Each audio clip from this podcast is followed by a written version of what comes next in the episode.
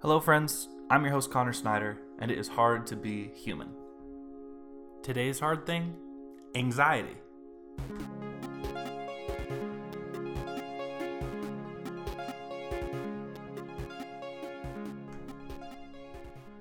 I don't remember when I first developed anxiety. I have always had it. I remember being a kid laying in bed over analyzing social situations, things that happened during the day.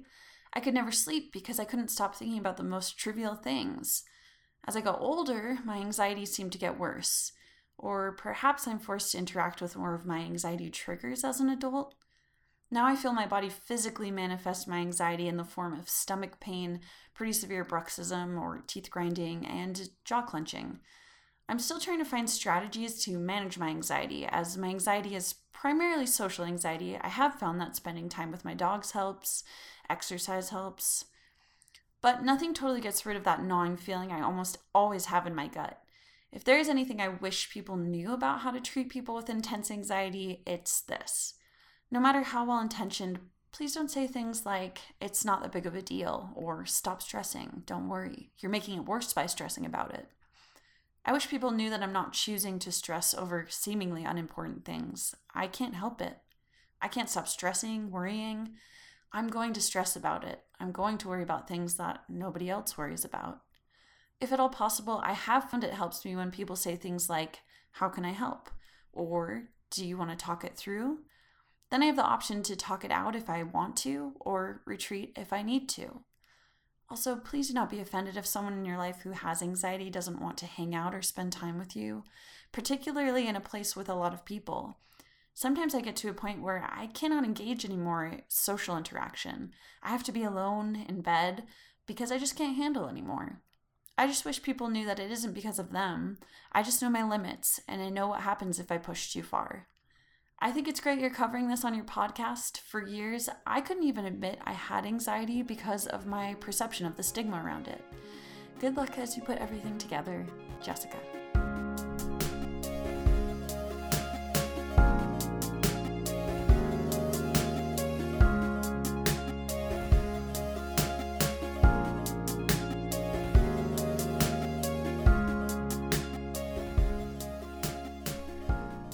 Since this is the inaugural episode of the It's Hard to Be Human podcast, I want to introduce you to myself and explain the purpose of this show.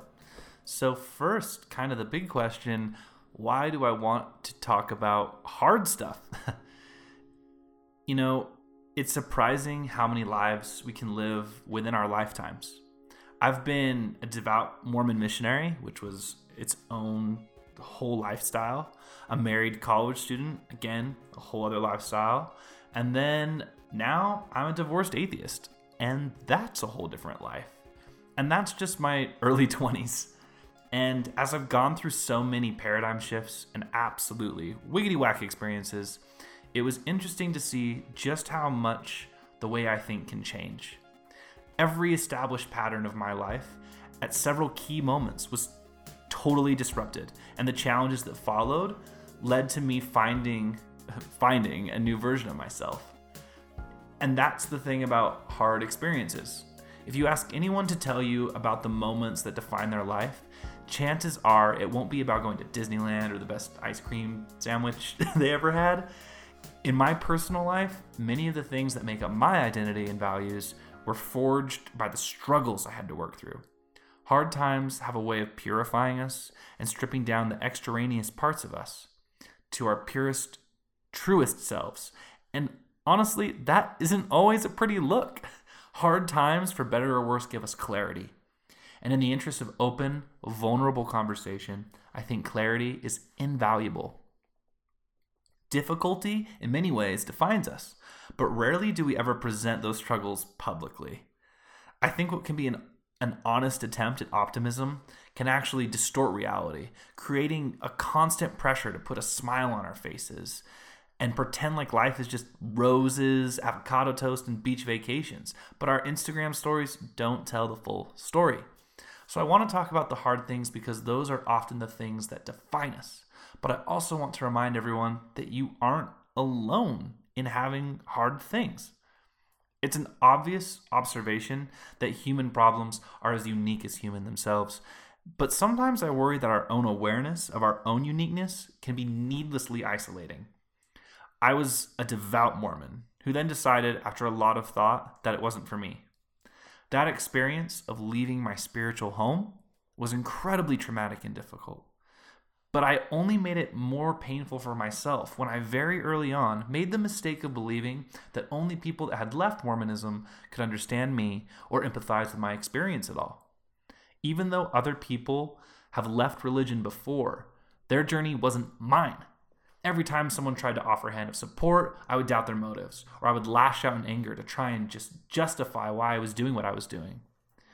I was convinced that my experience was uniquely mine, and therefore nobody else could understand what I was going through. And while that was uniquely my experience, and no one really could understand what that experience was like moment to moment for me, the emotions I felt during that time were human experiences that transcend the narratives that surround them. Since my faith crisis, some of the most beautiful and important conversations I've had about leaving my religion have come from dear friends and family who are still Mormon or never had any ties to Mormonism at all, or even never religious at all. So while your individual challenges may be uniquely yours to face, our human experiences have common threads that we can all relate to. Hopefully, you will hear a piece of your own story in the stories shared in this podcast. And I'm, hopefully, you'll feel less of an obligation to present a flawless version of yourself to others and maybe less of an obligation to present a flawless version to yourself. Warts and all, I want to explore the hard parts of the human condition through the lived experiences of human beings. Because that's what this podcast is for religious humans, gay humans, privileged humans, poor humans, humans of every color and creed and country. The world seems so divided, and I hope that by examining our pain with compassion, that we might see just how similar we all actually are. And so that's why the format of this podcast is kind of me jumping in, sharing some thoughts, but then sharing personal experiences and stories from people that have decided to contribute to this conversation. Um, with that being said, the things that people say and the advice that they offer, it's theirs. It's their perspective and experience. And there's going to be a lot of variation there. For some people, their experience with anxiety is going to be very manageable or maybe only just for a short period of their lives. For others, it's going to be extremely intense, something that's ongoing with active, deliberate effort with therapists um, and clinicians to maintain a high level of functionality in their day to day life. And these are their stories, and these are their ways of of dealing with a very hard thing in their lives. And so, as we enter into this conversation, approach it with compassion and approach it with the understanding that other people's experience is going to be different than yours and maybe challenge some of your assumptions. But it is equally valuable because it is, it is a story from an equally valuable human being. And so, with that, let's get into it.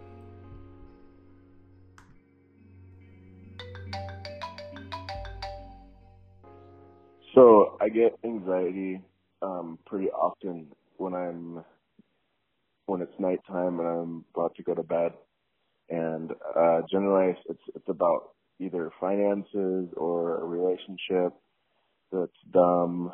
Um, but the and it just kind of comes on. I I, I don't know. There's nothing that really triggers it. Um, but the way I, I deal with it, or the best way that I found is to go to the worst case scenario um, in that. So, like for example, financially, the worst case scenario, I have to sell everything. I don't have a job. I have no income. I have to move in with family or something to get back on my feet.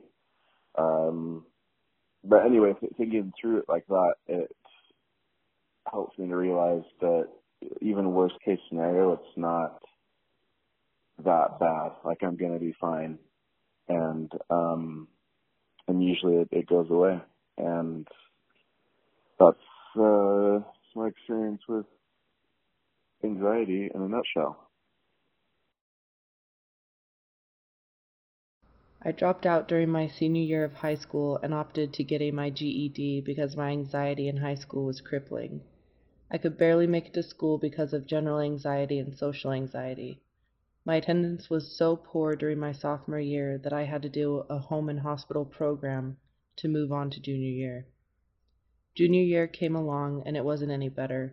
I do my best to make it to school, but once I was there, I just sat in the bathroom stalls pretty often.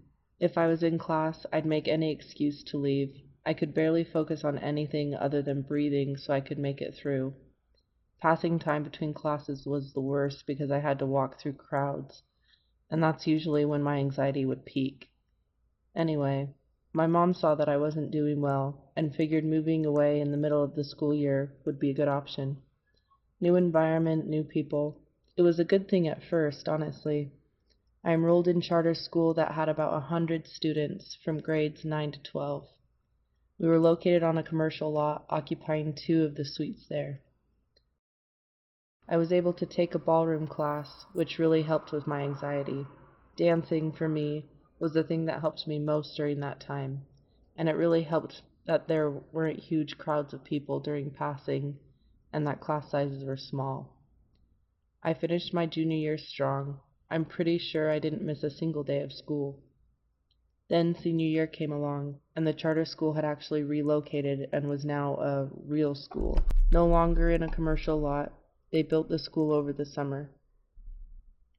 It was cool at first, but because it was an actual school now, there were significantly more students, including middle schoolers. I was still taking dance, and for a few weeks it helped with my anxiety. But the more time passed and the more I had to be around people, my anxiety swelled. A few weeks after homecoming, I decided to quit school. I had started missing school again because my anxiety was getting worse. Thalia.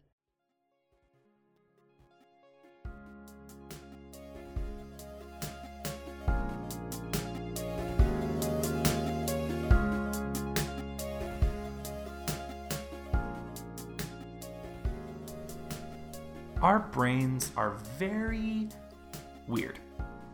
If you've looked at any of those gross surgery videos, right in the hole of that poor patient's skull, you'll just see this big, squishy gray blob.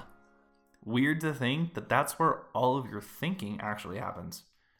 Your brain is really incredible, but it's also a lazy loser. Instead of always acting perfectly rational in every situation, it compiles all of your memories and tries to take mental shortcuts when you're making decisions. Sometimes our past experiences make our brains take shortcuts where we have an instant emotional response to something instead of acting rationally. And this isn't always a bad thing. Let's say you're a cave person.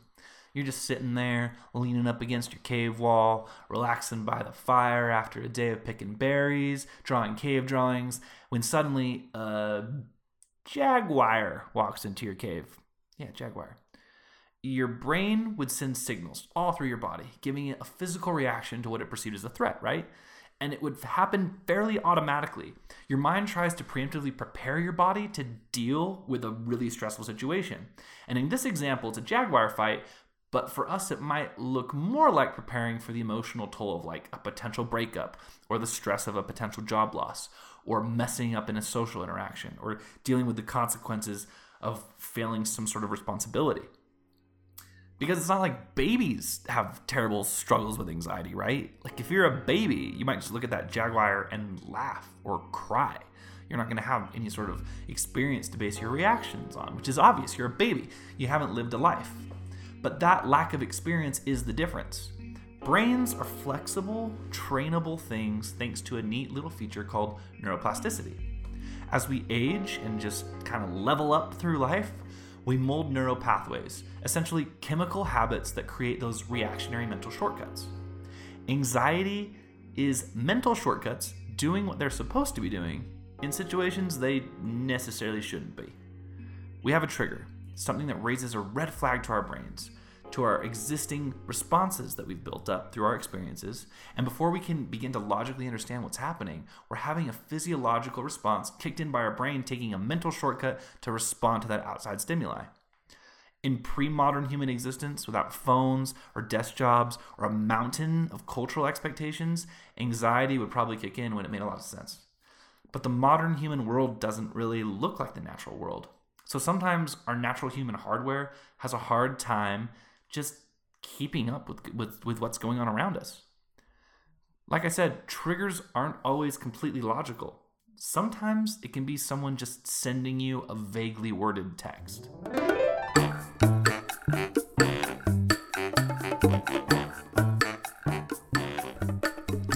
Do diddly do dee do, I'm having a lovely day. The sun is shining, I'm just strolling along, and oh, here's a text from someone I care about. I really should take a look at it and see what it is because I love them lots and value them lots. And let's see. Hey, you, we need to talk. Hey, you, we need to talk. Oh my god, what's going on? Is there a problem? What do we need to talk about? What are they talking about? It's me, isn't it? I always do this one thing and I do it so poorly and wrong, and oh no, this is it. This is the end of it. No!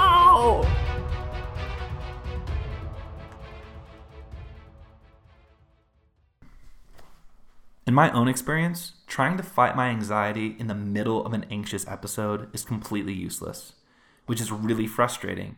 You can feel the logical part of your brain telling you to stop acting so emotional, but your body just doesn't seem to shake it off. Try not to be too hard on yourself in these moments, and remember that your brain is just one body part. Just because your brain has made sense of something doesn't mean the rest of your body has caught up completely yet.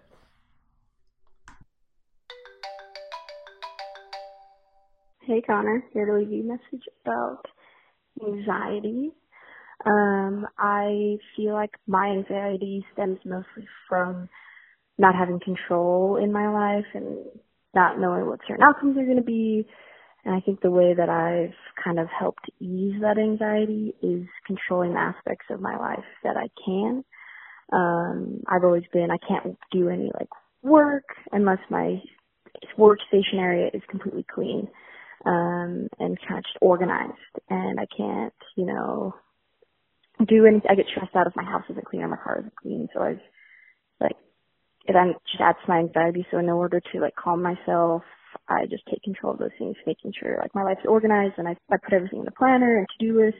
So I'm not forgetting things because I have a lot of anxiety about you know forgetting to get stuff done. And it's not really confronting my anxiety, but it's just trying to ease the areas in my life that I do have control over.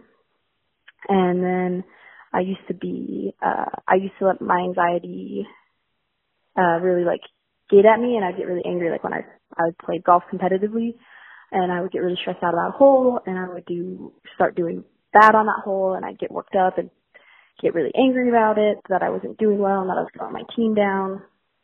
And, uh, that made me a worse golf player because I was put all my anger into what I was doing. And I had to then like kind of just stop and take a few breaths and just remember like don't sweat the small things. Um, forget about what happened on this hole and move on to the next one and try to clear my head and, and do my best at the next thing. And these aren't necessarily ways that like to really confront anxiety, but it's the small ways that I've managed to take control of the parts of your life that you can and then try to remind yourself in the areas that you don't necessarily have full control of to just try not to sweat the small stuff too much and try to remember that you can't have control over everything um and just know that what's coming is going to come and kind of just be okay with that. Um so no surefire ways to deal with anxiety but just a few ways that I've managed to calm mine a little bit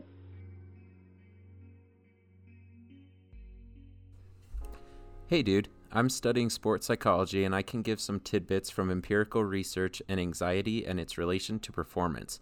So, anxiety is multidimensional. It can be known as cognitive anxiety, worry, racing thoughts, anything to do with the mind, and somatic anxiety, which refers to anxiety of the body, sweating, tight muscles, loss of blood to the brain. So, really, I guess it depends on what type of anxiety you're referring to. Once you understand the type of anxiety, there are cognitive behavioral methods which focus on controlling and minimizing anxiety, or a newer, more effective method is focused on mindfulness, focusing on the moment to moment, and acceptance and commitment therapy, which relates to accepting that anxiety is a normal human reaction and that it is time limited. Then, the commitment side refers to remembering your values and committing to do actions and behaviors in alignment with those values rather than with the current emotions you are feeling. There are also different types of anxiety, ranging from normal, subclinical, to clinical. So, because of this, the treatment would be different depending on the extent of the anxiety. My personal thoughts on dealing with anxiety, though, is to use a strategy called cognitive restructuring to change the meaning of the anxiety I am feeling. So, for me, if I'm going to give a presentation to a large audience and I begin to feel my mind racing and I can feel the sweat starting to run, then I laugh and remind myself that this must be something that I care about. Then I accept the feeling rather than trying to get rid of it. I trust my preparation that I have put into whatever the event is because I have trained for that event and go for it. So rather than viewing anxiety as a bad reaction to an upcoming event, I use it to remind me that I care about this event and the people associated with it. This is one of many strategies I employ, but find it useful when dealing with anxiety. Kyle.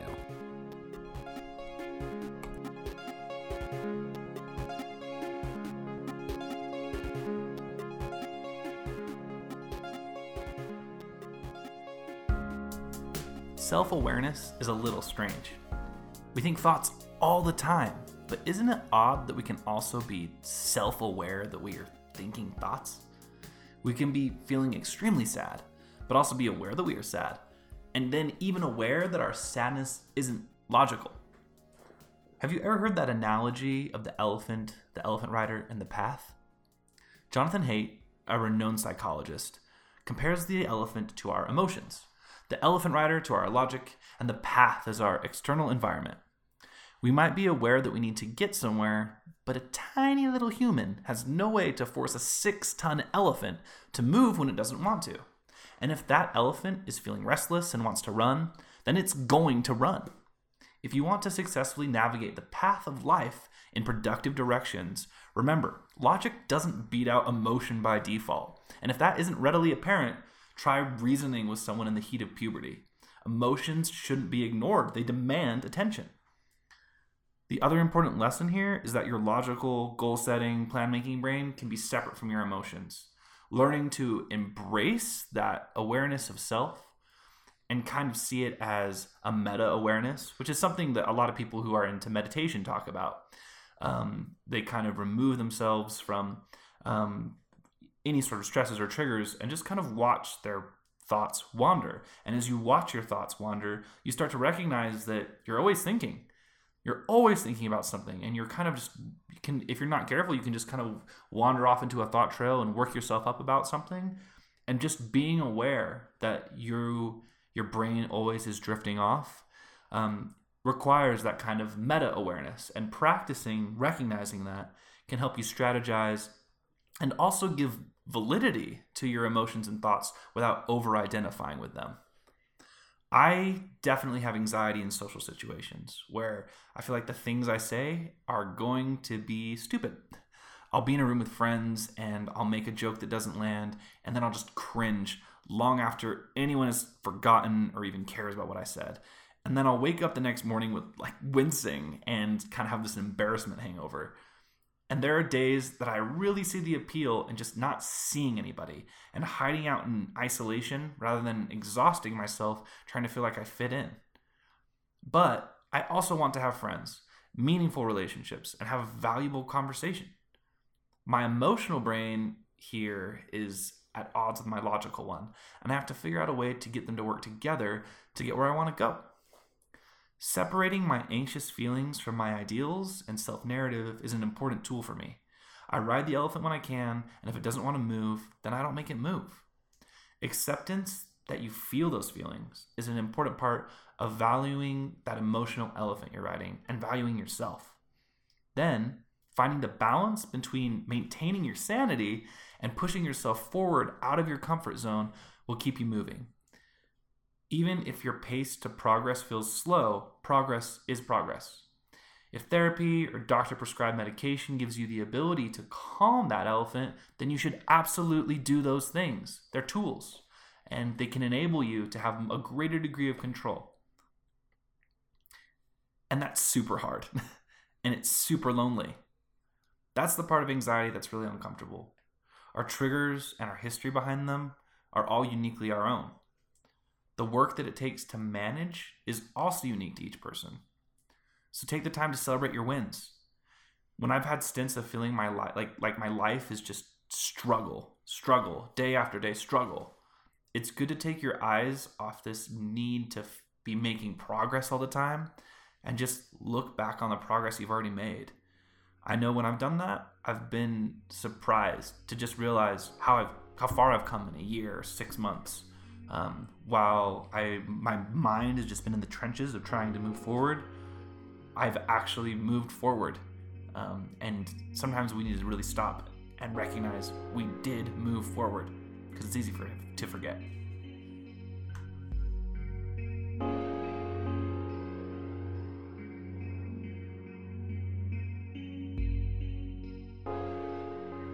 I'm a very outgoing person. I'm an extrovert. The thing that no one would believe is that before I even open my mouth in front of even a small group of people, I get severe anxiety.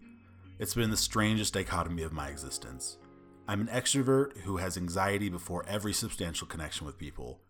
When I'm disconnected from people, I get depressed. Thus, I have to make a choice before every interaction. Do I fight the anxiety now or deal with possible depression later?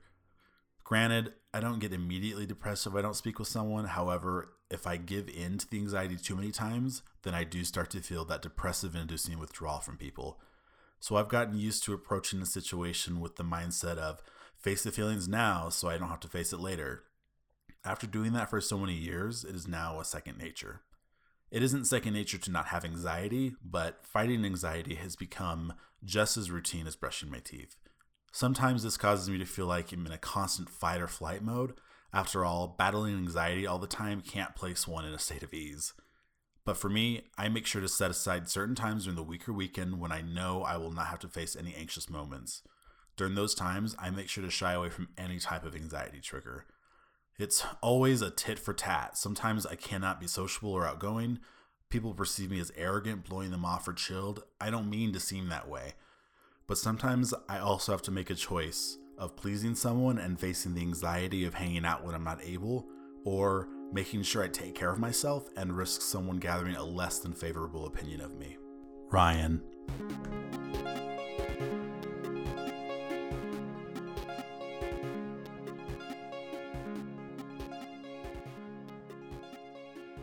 What I have learned through my experience with anxiety is to come up with mantras.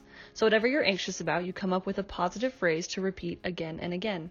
For instance, if you have a fear of driving, you might tell yourself the mantra of, I love to drive. I feel happy when I drive. You repeat that to yourself as many times as you possibly can, usually while you're falling asleep. I think this helps because you need to put that into your subconscious and it will manifest. It's kind of like the idea of fake it till you make it because you will make it. The subconscious is incredible. In the long term, mantras have changed my life, repeating them each night for whatever I'm struggling with. Usually it's more of a general statement if I'm not really anxious, like, I am happy, I am happy, I am happy, again and again and again.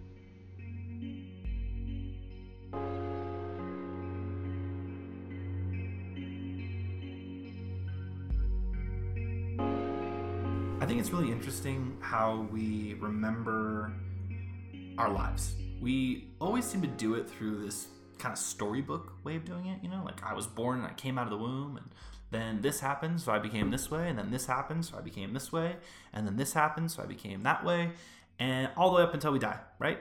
And kind of viewing our life through this storybook method can easily get problematic. You know, here's a story from my personal life. When I was a little kid, I got these cool Christmas ornaments, and I'm sure I was super, super excited about them, right? Cool little Santa, cool little penguin. Wow, they're really cool, they're really neat. Turns out that these Christmas ornaments were actually the add on of filling up your tank of gas when my parents were really poor. They went to a gas station and managed to scrounge up some coins to put gas in the tank and were given these. And that was my Christmas present that year. The narrative I could draw from those Christmas ornaments could be either one, cool ornaments. Those are really rad and really fun, and I really loved those. Or two, Isn't it so sad that my parents were struggling so much that the only thing they could give me for Christmas were these free add on gifts for the gas station, right?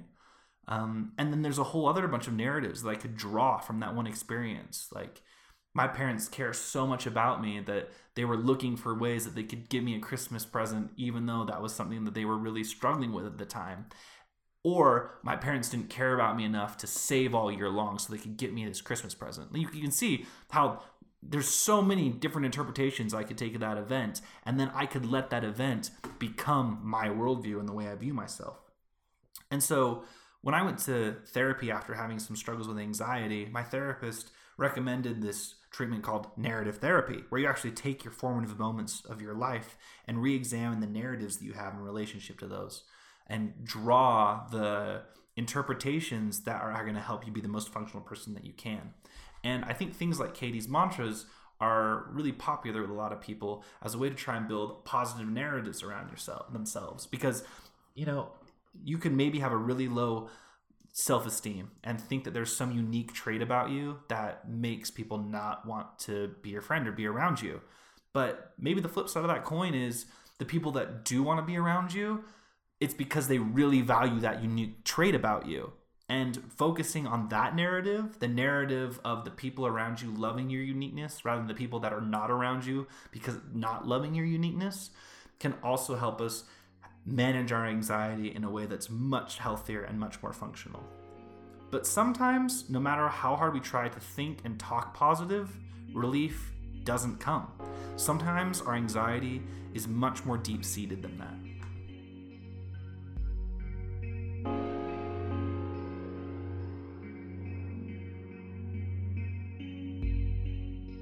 I have a few fun anxiety type disorders I've been diagnosed with. I have PTSD, generalized anxiety, and dissociative disorder.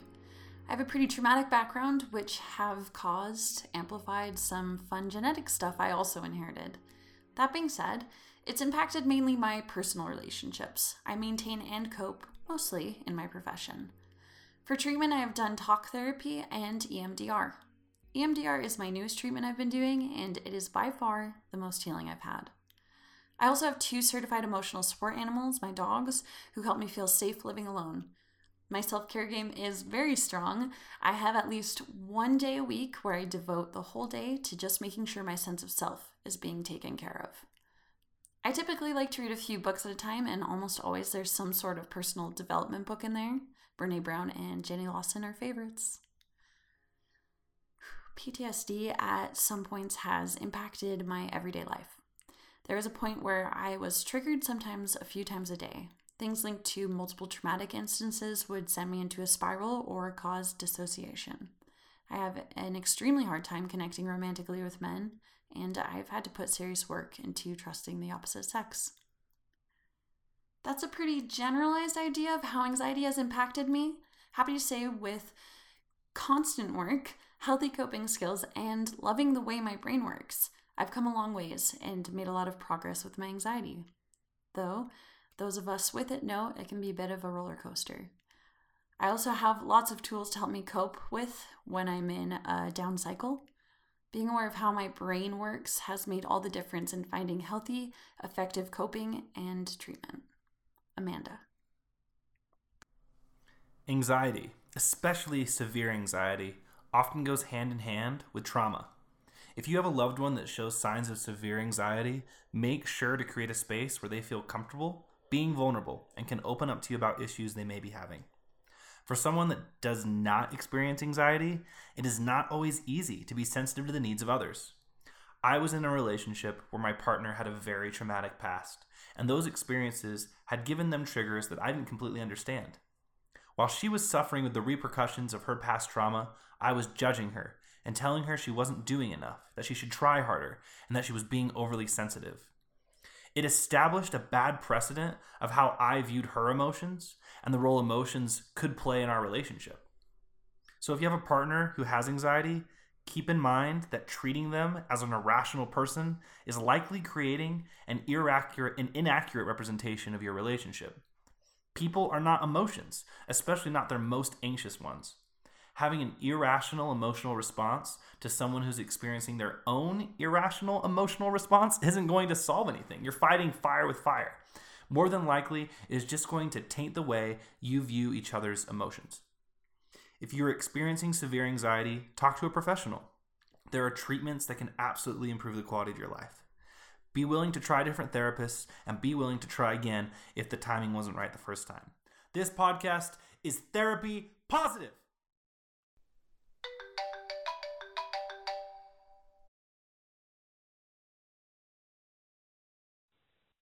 Hey, so first off, I just think it's a great idea that you're choosing this uh, topic for your podcast to start off with. Um, I appreciate that you're building awareness and helping educate people about this. Um, so, the tricky thing with anxiety is that for me, anyways, it manifests itself differently uh, day to day or maybe throughout uh, the week differently, or like one week it will manifest itself in one way, and then the next week it'll be different. And it can just feeling overwhelmed to um, having irritable bowels for a week to uh, just being able to focus very clearly or having this awful pit in your stomach or weight in your chest. Um, it's it's weird how it chooses to manifest itself differently just for no reason at all. Um, and that's one thing that I think I'd love people to start to understand when it comes to an anxiety disorder that there doesn't really have to be a reason to feel the anxiety. A lot of people ask, "What's wrong? What's going on?" And I'm like, "I don't know. Everything's everything seems pretty good." Um, maybe sometimes when I am stressed out about something in life, it manifests itself even in in worse ways. Uh, but from a day to day perspective, when everything's going pretty well, there's not really a good reason to feel anxious, and uh, there's not no real way to pinpoint why I might feel anxious um, even today, I've had a really nice, relaxing morning, and I've just got full no reason at all. And so it's hard to really explain to people why you might feel that way, and you just do. Um, lucky for me, I found a good ways to manage my anxiety, and and I don't like in it, but to manage it and get through the day to day without it interfering with my relationships or my work life. Um, kind of the typical things people probably shared before but with a good diet and eating well, vegetables, good proteins, um, and making sure that I'm eating good grains, and I just really take care of myself that way has been helpful. Exercising frequently and regularly, uh, getting my heartbeat going, and just move, boosting those endorphins and boosting the serotonin. Uh, some other things that I'll do to help myself calm down is using mantras and tell myself, um, trying to change my my cognitive thinking so that my cognitive thinking will affect my behavior through mantras and stuff. Okay, or everything's all good, and um, I'm powerful, or I'm successful. Um, doing breathing exercises, um, inhaling and then exhaling, and just focusing on that for a while has been really helpful. And practicing mindfulness instead to worry about things in the future, focusing on this now. There is a lot of unnecessary shame about people admitting they struggle with anxiety and other mental health issues. And a new thought that's gained a lot of traction is looking at mental health through the lens of neurodiversity. Just like bodies are different, so are minds. The standard definition of what constitutes a mentally healthy person is completely subjective to the cultural standards of how well you are able to participate in broader society. One example of this is just how things have changed recently, with more employers recognizing mental health days as sick days. Historically, even getting a sick day required you to be really ill, and taking a day off work because you felt anxious would have been laughed at. A key part of neurodiversity is recognizing that regardless of our personal struggles with mental health, there is space for us. Framing the conversation as mental illness can imply that something's wrong with you but if we're having an epidemic of people struggling with mental health issues, perhaps the problem isn't with individuals, but society at large. Being vulnerable and willing to talk about your own personal struggles with anxiety not only helps you live more authentically, but contributes to a broader cultural conversation about how important mental health is and ways to make our lives more accommodating of our psychological needs.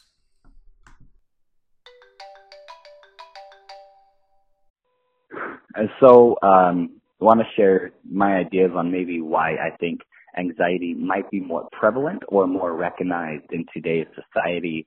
Um, so first of all, I think that we become much more mindful of mental illness or or pro- people problems people might be facing when it comes to their emotional and mental health.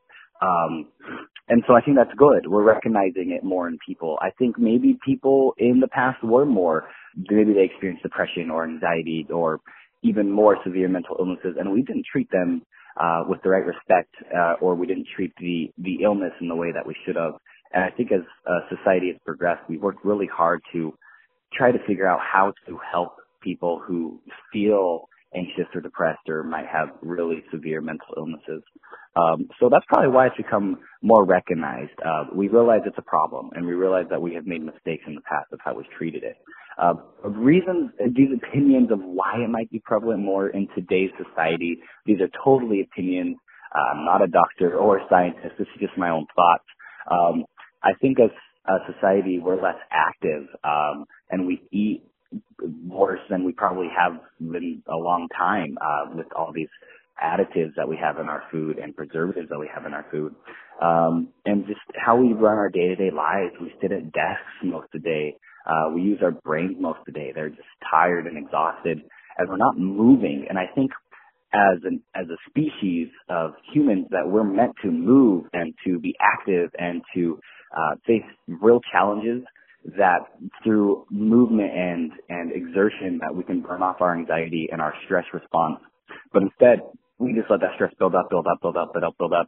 We go to work, we sit at a desk, we get stressed, we come home, we sit on the couch, we get, we try to relax, but our body has not been able to burn off that stress response. And I think that makes a huge difference.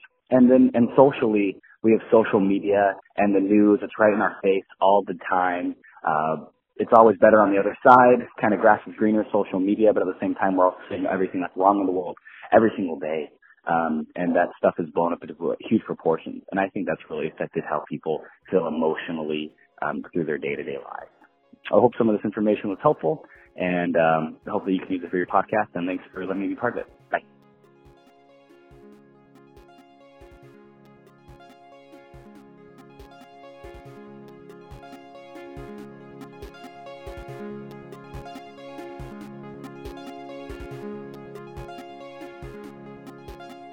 Today, I'm sitting down with my friend Andrew, who I've known since high school, and he was willing to volunteer and kind of share some of his thoughts and experiences with anxiety. So I'm really going to turn the time over to him and kind of let him talk from his experience. So, hello, Andrew. Thanks for coming over. Hello, Connor. Thanks for having me. It's a pleasure to be here. Yeah. So, I uh, I just want to know kind of when did you start to realize that you were struggling with anxiety?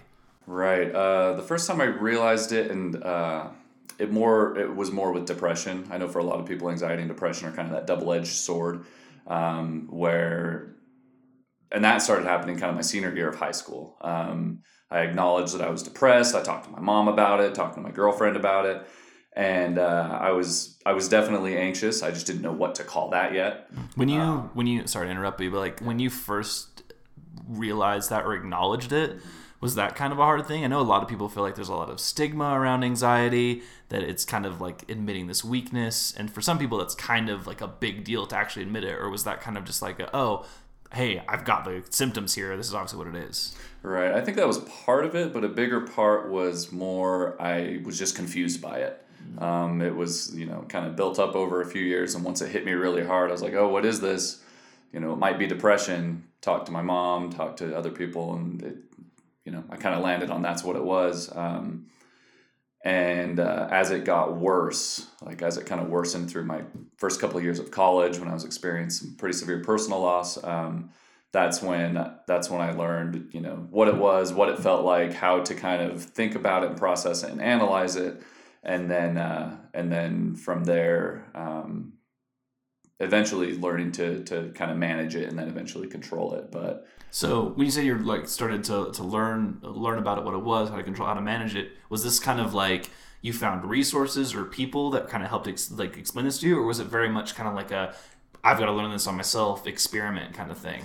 Um, yeah, that's. I, I guess I should bring in a, a disclaimer that I kind of have prepared for this is that everyone's anxiety, everyone's depression, everyone's thoughts, feelings, and emotions are absolutely different and unique, right? Totally. And, Yep. And because of that, um, I want you know, I don't want people to think that me or probably anyone else on this podcast is offering an easy solution or an easy set of tools or an easy thing that's going to help you because honestly the most annoying thing you could hear when you're anxious or depressed is oh here's how you can take care of it Totally. right Yep. and so um, just being aware of that and kind of sending that disclaimer out there that i'm not trying to tell anyone how to fix themselves i'm just saying what worked for me in hopes that they can take snippets of that and apply it you know use those tools the same way i use them. Um, so being aware of it being being uh, uh, kind of learning to manage it came from I've just always been a super hyper analytical person, hyper observant, hyper analytical, and um, and when that manifests through anxiety and depression, you end up being hyper analytical and hyper focused on the wrong things, right? The things that are out of your control, the things that just end up making you mad, the things that um, end up making you sad, and and so with with some therapy and talking to the right people, I learned how to recognize when that's happening, and then you know then using some of the tools that I have that um, that I can talk about now or later that that kind of helped me deal with that and overcome it. No, yeah, let's kind of jump into that. So, when you do you feel like um, anxiety is something that's kind of like a resolved issue for you? Do you feel like it's kind of like more of an ongoing thing? Do you feel like there's um, you know, because some people they hear anxiety and they feel like you know throw a pill at it or like go to therapy for a couple weeks and it's not going to be a problem. And at least in my experience with it, it's it's much more roller coastery and ebb and flow and like there could be like a six month period where it's like really intense mm-hmm. and then you could have a year of it off and then it like flares up again. You're like why am i feeling anxious all the time? Like but how does that kind of play out for you? So for a while, it played out where I was just anxious all the time, mm. all day, every day about almost everything, and that was due to some of that personal loss. I, I described. I had a couple friends pass away within the couple years of each other, and that was really hard. On top of the anxiety, depression I was already experiencing, um, and it still it still peaks up. I know that I say I found ways to manage it and to control it. And I use those words because it definitely still pops up and it definitely still sneaks in. But now that I can recognize it, um, once it does pop up, instead of letting it kind of take over, I take over, you know, the anxiety um, and use my tools to control it. Um, yeah so like let's talk about those like what are some of your tools and strategies that you use to kind of control it the best way that I can explain it is kind of taking you through the kind of my uh, my journey that I took to, to kind of deal with it. So um, first thing I did was uh, recognize and admitted and, and and made the first steps to go to therapy. Right, I was on medication for a little while in college, and that does help. Um, it helped me, you know, for six months, maybe a year. But there, I've I've heard that that that's kind of the efficacy rate of SSRIs and pills like that is that they'll they'll rock your world for six months, nine months, one year, and then they kind of become less less effective, and then so they'll put you on a new one or switch you to another one. But after going through a couple different medications, I finally found a really good therapist up in Logan where I was uh, going to school, and one of the first things that we talked about and that he, my therapist, um, kind of helped me with was really embracing a lot of what I kind of consider cliches of like be yourself and live in the moment and you know um, don't compare yourself to other people. He used this great crayon analogy, crayon analogy where uh, he was saying, you know, you're your own color of crayon. Everyone's their own color of crayon. There's no reason why you should try to be, you know, match their color. You you get to shine as your own color. Um, and so first learning not to compare myself to other people, um, not not comparing them, not it, it kind of came down to when I was anxious, it was either because I wanted to be more like someone else, I was mad because I wanted them to be more like me, and those comparisons. Um, I don't know who's exactly is quoted saying it, but comparison is the killer of joy. The 2nd you start saying, you know, be like me, let me be like you, it can be really toxic and it can have kind of a negative uh, effect on your mindset. So the thing after comparison, um, along with that came connection and communication, learning how to connect with people, learning how to communicate with people.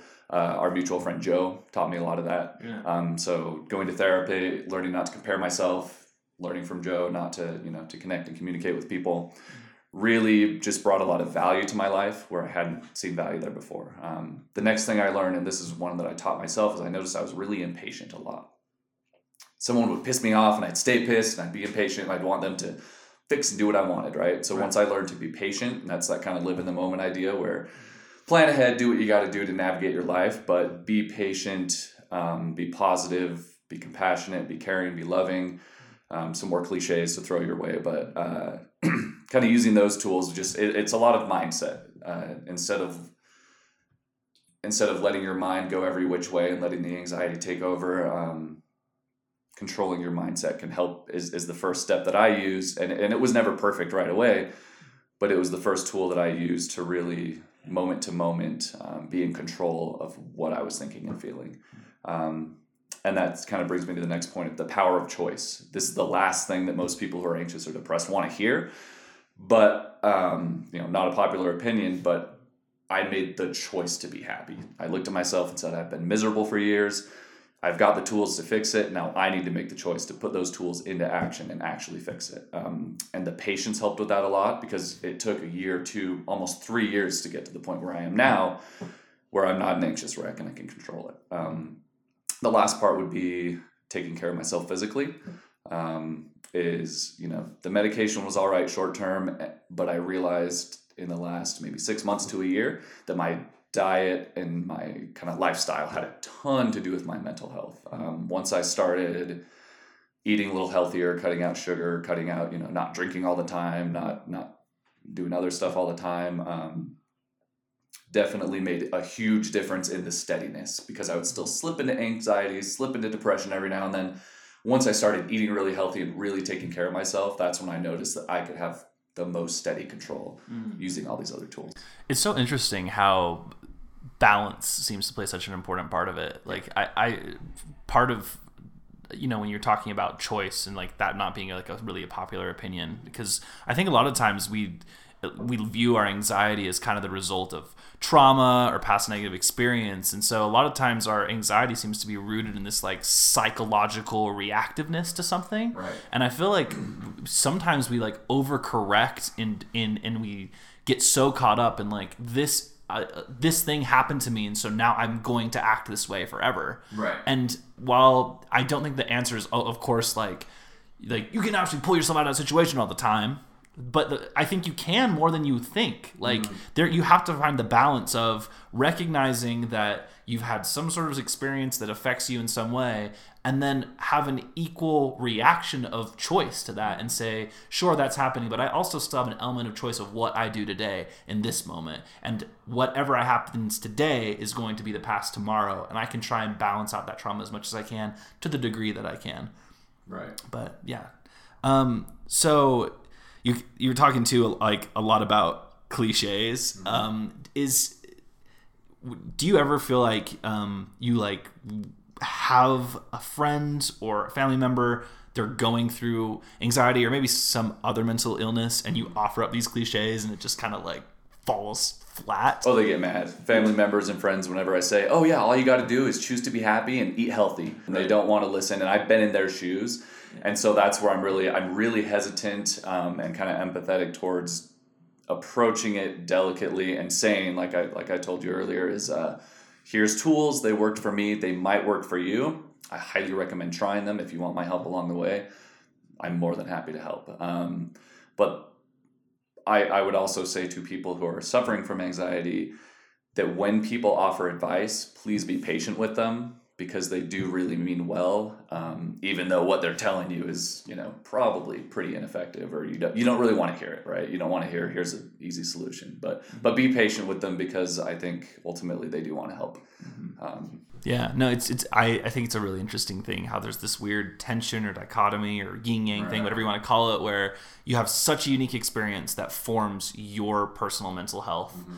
But at the same time, there's so much commonality and common strings across such a variety of different people's experiences right. too. And so you there's this balance of how can I help you individually, but at the same time, um, recognize that your experience is completely unique and that I'm never going to actually walk in your shoes moment to moment and give you advice that's like perfectly tailored to you. Right. And that's why it's important to recognize here's tools and putting those tools into practice and applying them to your own specific situation and your your combination of experiences um, is the best way that I can even explain it. Um, my my boss, my Mormon boss, actually put it uh, kind of explained it really well where we were talking about faith and hope and he was saying that hope is just hoping one day that things will get better. All will be well. Let me just wait for the for the good to come right? Mm-hmm. let me wait for my anxiety to pass. Let me wait for my depression to pass. That's not going to work um, because like you said it, it sucks you in it holds you there. Um, i think of kind of a mosquito bite analogy uh, as my favorite way to do it where you have a mosquito bite you know you're not supposed to scratch it. You know you're not supposed to touch it but you do a little bit and then it gets worse and then you can't stop t- scratching it. You can't stop touching it. You know that you're not supposed to scratch mosquito bites but you're going to keep going back and scratching them just like anxiety. Um, one of the hardest things for me was i would analyze myself and say i know i shouldn't be anxious. I have a great life. I have a great family. I have great friends. I have every reason in the world to be a super happy person but i'm not. Why am i not? I, I just you, you can't help it right? Right. Um, so that's that mosquito bite that just keeps coming back up and itching and itching. You keep scratching it, and so. Um, well, it kind of like makes me think like you're talking to like you know you were a happy person, you had a great family, you had great friends, and that kind of makes me wonder: is anxiety something that's kind of always been fundamental to the human condition? Is this something that hundred years ago people were feeling, but just couldn't feel like they couldn't talk about. There were, maybe there was social stigma. Maybe there was just a misunderstanding what it was. Maybe they just called it something else. I don't mm-hmm. know. Or is it something that's like a new development? Is there something that's gone on recently, whether it's like technology or whatever, that's changed our collective psyche to make these things just more prevalent in society? I love this question because I think it's both. Mm-hmm. I think that for the longest time, humans have the capacity to be anxious, and that it will it we evolved to be anxious as kind of an evolutionary mechanism for, for survival, mm-hmm. right? On a day to day basis, I mean, every everything before about fifty to one hundred years before now, it was all about how am I how am I going to feed my family? How am I going to make money to feed my family? How am I going to find shelter for the next? You know, pick an era. People were anxious about surviving, basic survival. Whereas now, where life's gotten a little bit easier for a lot of people, shelter's usually taken care of, food is often taken care of um, I mean, you see lots of you know rich, successful people super anxious and depressed. I think it's that it's shifted from instead of being anxious about survival and being able to meet those needs okay i fed my family today awesome let's move on let's do the next thing. It was it, you know help them live and help give them meaning to life. Now where that's taken care of it's like all right well that mechanism is still kicking in um, but about everything and ever, anything else. Totally um, yeah yeah. It's kind of like there's way more, we kind of default to anxiety way more than we used to because there's so much more stimuli and so much more going on around us, you know, with the internet and with technology and where we're always connected to everything. Mm-hmm. It's always easy to always be thinking about everything. And where we're not worried about survival, we're just going to slip into worrying about something else, right? Yeah, totally. Yeah. And so it's a new paradigm in the sense that we're being anxious about new things. Um, but I think it's always been around. Just mm-hmm. it used to be, you know, you'd be anxious about something, you'd fulfill that, and you'd move on to the next thing. And right. It was, it was kind of, had more people meeting. had more healthy outlets, right? Right. Like, exactly. you, I, I, I personally think about it in terms of like evolutionary psychology, mm-hmm. and you would think of it as like your brain's a problem solving tool to enable you to survive. Right. And when you're surviving, just like you're saying, you've got a whole different set of not even needs but like wants that you can focus on whether that's climbing the social hierarchy or you know and and you can find more productive outlets for it you know? I think that's a something that's been a strategy for me is when when i feel anxious it's usually because I don't have like a healthy problem solving outlet mm-hmm. to be going on. Like, like what it, I don't remember what the saying is like idle hands are the devil's playground. Yep. Like I feel like idle hands are like anxiety and depression's playground. You know, right. like when when you're not actively able to put yourself into like a productive problem solving um, scenario, your brain just starts like finding things to just worry about. And then I, it's weird because I'll feel like I'll step out of like a depressive period of time or anxious period of time and look back and be like like like what was I even doing then? Like it almost feels like this like lost dark time of just like being so in my head, and it's it it and, and it's like really hard to get out of that too, because like mm-hmm. it, you know it's easy to say oh just like find some new productive thing to throw yourself into, but when you're in that rut, it's just like how do you pull yourself out? It's like so tough. And that's exactly how I manage it too. I stay busy. You know, I try to accomplish something all the time, whether it's chores or taking care of my dogs or doing, uh, you know, doing my rock business or whatever it is. I like to stay busy because as soon as you get in that lull and you watch a bunch of TV and you know that uh, you start eating nasty snacks and you just get lazy and and and and then it definitely creeps in the most then, for sure. So, um, what do you think people who don't have anxiety misunderstand about people who have experienced it or are experiencing it? That goes back to my disclaimer. Uh, there's not a simple solution, and um, I think I think many people with anxiety know that they're dwelling on things needlessly or that it is unhealthy, but their mind won't let them think of it any other other way. Uh, a lot of people hate the phrase, "Well, well, well, it's all in your head," right? People will tell anxious, depressed people, "It's all in your head." It's like, yeah, that's the problem. That's the whole point. That's what I can't get around. I know it's all in my head, but it's there and I can't get rid of it. Um, and and and with that being said, you know, coming from that position of okay, I've been there, done that, learned to manage it. Um, you know, I know they mean well, and and so it's it's just it's difficult, and I think that both sides need to kind of be more patient, be more understanding of. And work together to find a solution instead of hey, here's a solution. Oh no, that's not going to work. Instead of throwing it back and forth, like you said. Um, yeah. So, um, and this is this is kind of related. I know that there's probably some people that listen to this, and there's I mean there's a whole spectrum of anxiety, right? Like there's there's people that have it to some degrees that flares up. There's some people that have it very situational. There's other people that just like have absolutely severe tra- stuff from intense past trauma. Other people that are just like you know chemical imbalances. If you had to just give like one broad piece of advice to the whole spectrum, that would be like as equally applicable as pro- possible. Right. What would you? What would it be? That's a tough question. So you can No, no, no, stew on that for a bit. Um,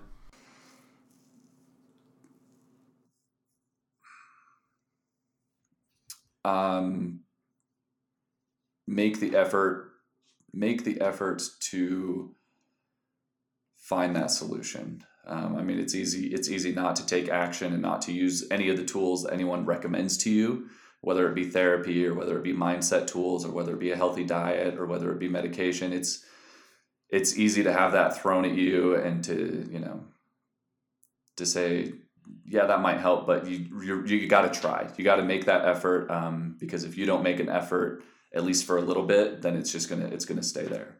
Um, so i don't know if that really answers you know the the broad anxious people versus not anxious people and what to tell them across the board.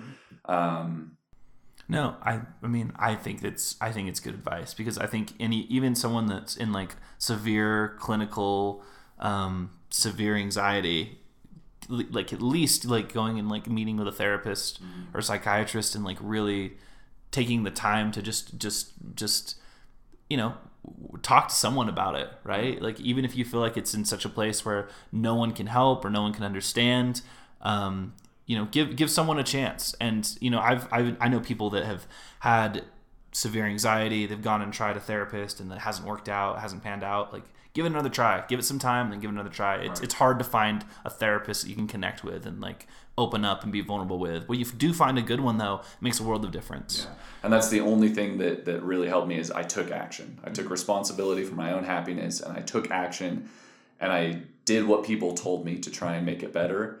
Um, because I've always been a very independent, very you know, very independent person um, in all aspects of my life, and and for a while that you know combined compounded with the anxiety and depression there's a little bit of bitterness of people telling me what to do and people telling me how you know what would make me happy and how to live my life and whatever else. But um, definitely just just throw that out the window and take a chance on them and listen and and take some action. Um, and it might not solve everything but like Right, it, you can at least improve something Yeah, and it can be a small action. It can start by you going out and going on a 30 minute walk every day and thinking about what makes you anxious and why and analyzing that and and uh, so that the next time that happens, you can be aware of it, and then you can use other tools to to try and correct it in the moment. Um, yeah, and and with with that being said, it's like it might not work, and that's the saddest part about it, and that's that's the most uncomfortable part about this for me as someone trying to help people and wanting to help people is that is that just having been there, I know that there's you can't really pull yourself out of it all the time. Mm-hmm. But but baby steps.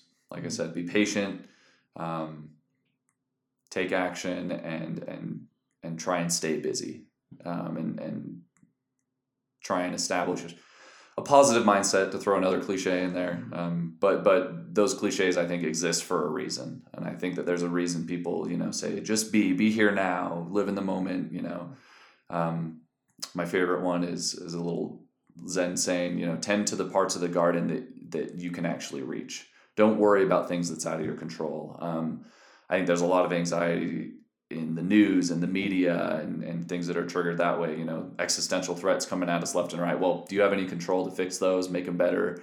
Mm-hmm. You know, no, you don't. Mm-hmm. And then Be, yeah. recognize what you have control over and take control over it rather than letting the things that you don't have control over take control over you. Totally. And be realistic about the the standards around you, you know, like don't it, I mean, you, I loved what you said earlier about like just finding yourself comparing yourself all the time. Like you weren't the person that you wanted to be, or people weren't the person you wanted them to be, and making sure that you have realistic expectations of accepting other people and accepting yourself, and avoiding perfectionism in yourself and in other people mm-hmm. is also a healthy mindset to keep you from being anxious. I love that. Tend to the things in the garden you can reach. Cool.